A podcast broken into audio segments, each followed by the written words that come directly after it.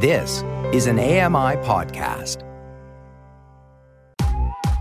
I'm Kelly MacDonald. I'm Ramya Amuthan, and this is Kelly and Ramya. Grant Hardy for What in the World? Do you want to know about the craziest stories news has to offer? Look no further than What in the World with myself, Grant Hardy, where I explore the most preposterous, comical, and mind boggling stories from all across the globe. Well, Mr. Hardy, welcome back to the program from your location in BC. Nice to have you My on home board. studio. Thanks for having me back. 24 hours later, they're at it again. Are we again. gonna air quote it every time now? Or- yeah. Quote, studio, unquote. Um, how are you today, pal? We're hanging in there. It's Thursday. Is that right? Yeah, it's Thursday. It's one in the so. world. It's almost the Yeah. end of the week. Those short weeks just fly by, and anytime I can be on the show for one in the world is a good day. Oh, man. Uh, we were discussing, are you a Halloween person? I'm not really, which is amazing because a lot of a lot of the people, yeah, a lot of the people that I know and hang out with are, and as you said, it's always been a big thing for AMI. We have a photo of, uh, I think I was about four or five years old, and I probably a bit older, six or seven, because I was in school, and my mom had sent me off as a dressed up as a cowboy.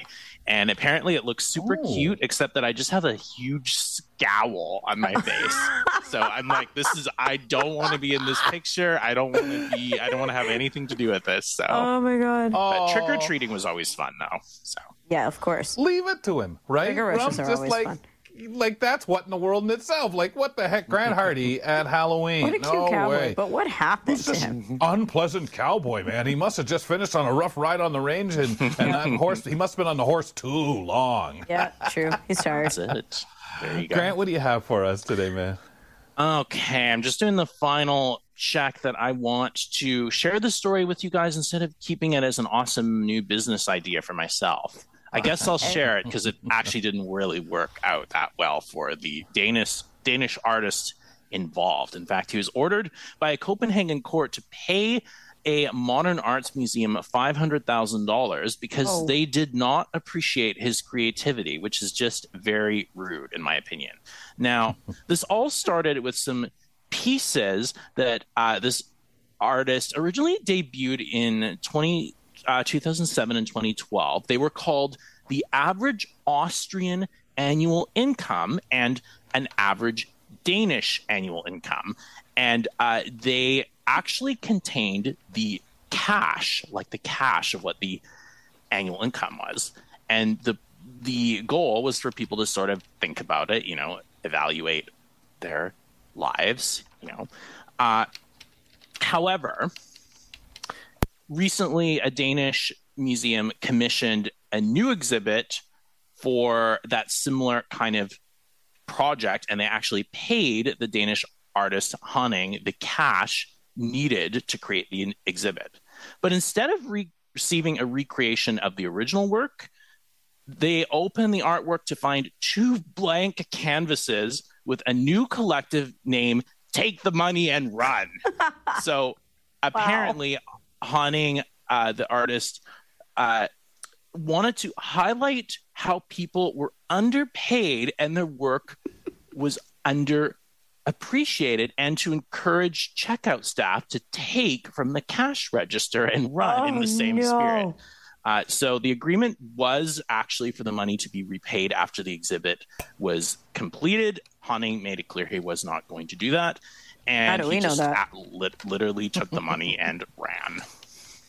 Um, how do you Well, have the easiest way to such get the money, interesting right? perspectives all in one artistic statement? You know, the the first part about underpaid artists, okay, and then you're like, and also feel free to take your money from the cash I mean, registers. it's it's modern art. You you commission a modern art exhibit. You have to respect their creativity and their autonomy, right? And this is just what he decided to display were those blank canvases. Go under harm? That's right. No. Free expression. Imagine. Use your Free is imagination. right. What do you see there? Well, I'm blind. Put your fingers on the canvas. What do you feel? Ooh, I like it. It Yeah. probably took, like, it probably cost him this amount of money just to come up with this idea, you know? This Mm-hmm. over 10 years of sleepless nights, you know, trying to think of the perfect statement. And then it's like, ah, now I've got it. This Get everybody worth- in at the same time after they pay. Get them checking out each canvas, facing it, and then you grab the money and slip out the door behind them. Imagine. Close your eyes. Imagine as you're 500K, though? That's what he has to pay back to the, the gallery?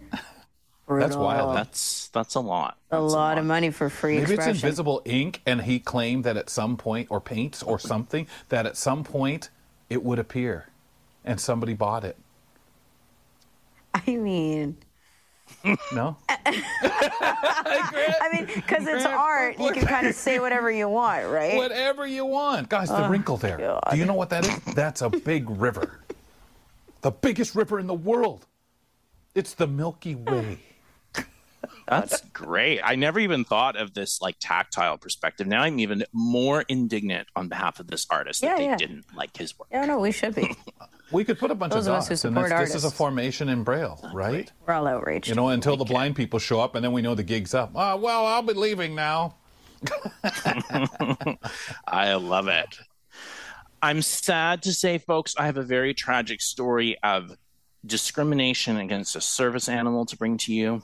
Hopefully, we won't shed too many tears, but a Philadelphia Phillies fan and his emotional support alligator, Wally, were denied entry into a recent game against the Pittsburgh Pirates. Seriously, out of all the emotional support animals, I was thinking of alligator Teddy and gator. top 10. I know. Okay. fan fan arrived at Citizen Bank Park, walking Wally the alligator on a leash and claiming the nearly five foot long animal was his service animal. Unfortunately, it didn't really quite jive with the stadium's policy, which only allows certified service dogs or uh, service dogs in training. it? Oh, I, uh, I guess so. That's the issue. He uh, Yeah. didn't get the alligator certify. certified. But You think it would be this- easy because whoever certifies, all he'd have to do is show up with the alligator and say, "You can certify this. Get it away from me. Certify Yeah, you it. Get better it away." certify better certify this or else things are Yeah, not yeah. going to be good. Uh, Yeah, apparently the photos and videos have actually gone really viral, uh, and Wally the alligator has a growing following on social media platforms like Instagram and uh, I guess surprised. Instagram is the only one. Yeah, Of course he does. only Instagram Um, and TikTok? Okay. It seems fitting though, actually, because I, I know it was a crocodile in Peter Pan that kept following the pirates and on all that, or with the pirates or something. I believe there's the association there, and that's what I kind of find interesting that it was the Phillies and the pirates. I just wonder if there was a clock in this gator. Ah. How many, uh, Uh, how long did he have this gator around before uh, they called it? I wonder. Well, it sounds like Did he it was make it just through the a- park? approaching. probably got to the gates and Oh. said, no. Yeah. He didn't Yep. even make it in. No, he didn't even uh, threaten any of the people at the gate. You know, sick 'em. There was Saw nobody that at the five gate. foot They all gator got coming eaten. from a mile away, huh? I That's too Crawled out of think the s- they climbed out of the sewer and came to the game. we have at least one uh, member of the team, I think just one, uh, Beth, who has a guide dog. We need to talk about some ideas on how we can make our own guide dogs as intimidating as an alligator. Then again, it actually didn't work, which is Yeah. amazing. So maybe that's the wrong idea. Yeah. No, yeah, that's I true. think so. It's too aggressive. Yeah. I mean, he Maybe. could have snuck it and brought it inside, but like that would be just completely. Well, ridiculous. If you had a full, had a five foot gator, though, how do you hide him? Mm, This is my medication bag. It's in a big alligator suitcase. This is an alligator suitcase here. Yeah, Walk that- sideways, hanging onto him. Fans might notice that your body is getting a little bit eaten. Yeah. and, and, sna- and snapping, right? Snapping. Wow. Uh, one quick other animal story for you before we run out of time. A black and white male tuxedo cat is at the center of a custody battle after it turned up in a new state 10 years after going missing. Apparently, the cat Excuse was me. brought to an animal sh- shelter in North Carolina. He was found outs- uh, outside a few weeks ago. Uh, veterinarians scanned the cat for a microchip and discovered that uh, Carol Holmes, who lived in Kansas, was the original owner. She actually had lost the cat, Bob, 10 years ago when he mistakenly went outside, ran away. And a new owner in a different state has been looking after the cat ever since.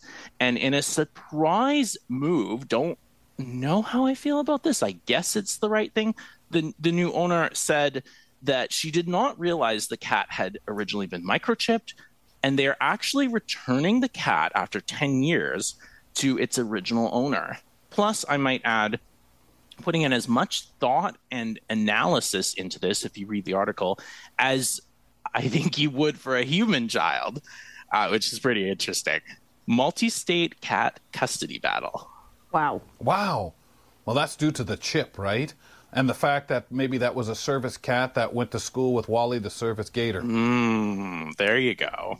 All I wonder if wonder if we need to have like an international convention on, you know, missing cats. And and like Yes. uh, what to do next, step by Yes. step.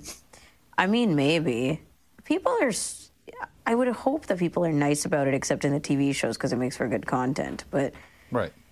how do you really Well, know, right? Well, the way we film everything now, life is TV shows too. Yeah, that's Even true. with Wally, the would-be uh, service gator. Yeah, legit. Yeah, some something tells me that Wally is not going to face the same problem. He's never going to go missing. no, this is a cute No, little I doubt it. tuxedo cat. An Yeah, elder he's a tuxedo cat now. I think. And Wally has become quite the celebrity anyway on Instagram. You say, yeah, he's got his own stardom. Yeah. Thanks, pal. Appreciate it, Grant. Yeah, glad I could uplift you guys after the service animals denial story. Yeah. Uh, well, thanks for having me uh, go paint. Do go do your invisible painting on your uh, sheets there, would you? Thank you, pal. Sounds good. all the stuff he's probably Stand got up up for on the wall behind him. He's probably got it all on his wall, and we just can't see it. It's it's all there behind him in his quote studio unquote. Grant Hardy with What in the World right here on Kelly and Ramya. Join me every couple weeks for the Outdoors with Lawrence Gunther podcast, where we learn about outdoor tech and tips. Plus, we look at news affecting the environment. AMI's Outdoors with Lawrence Gunther is available from your favorite podcast provider.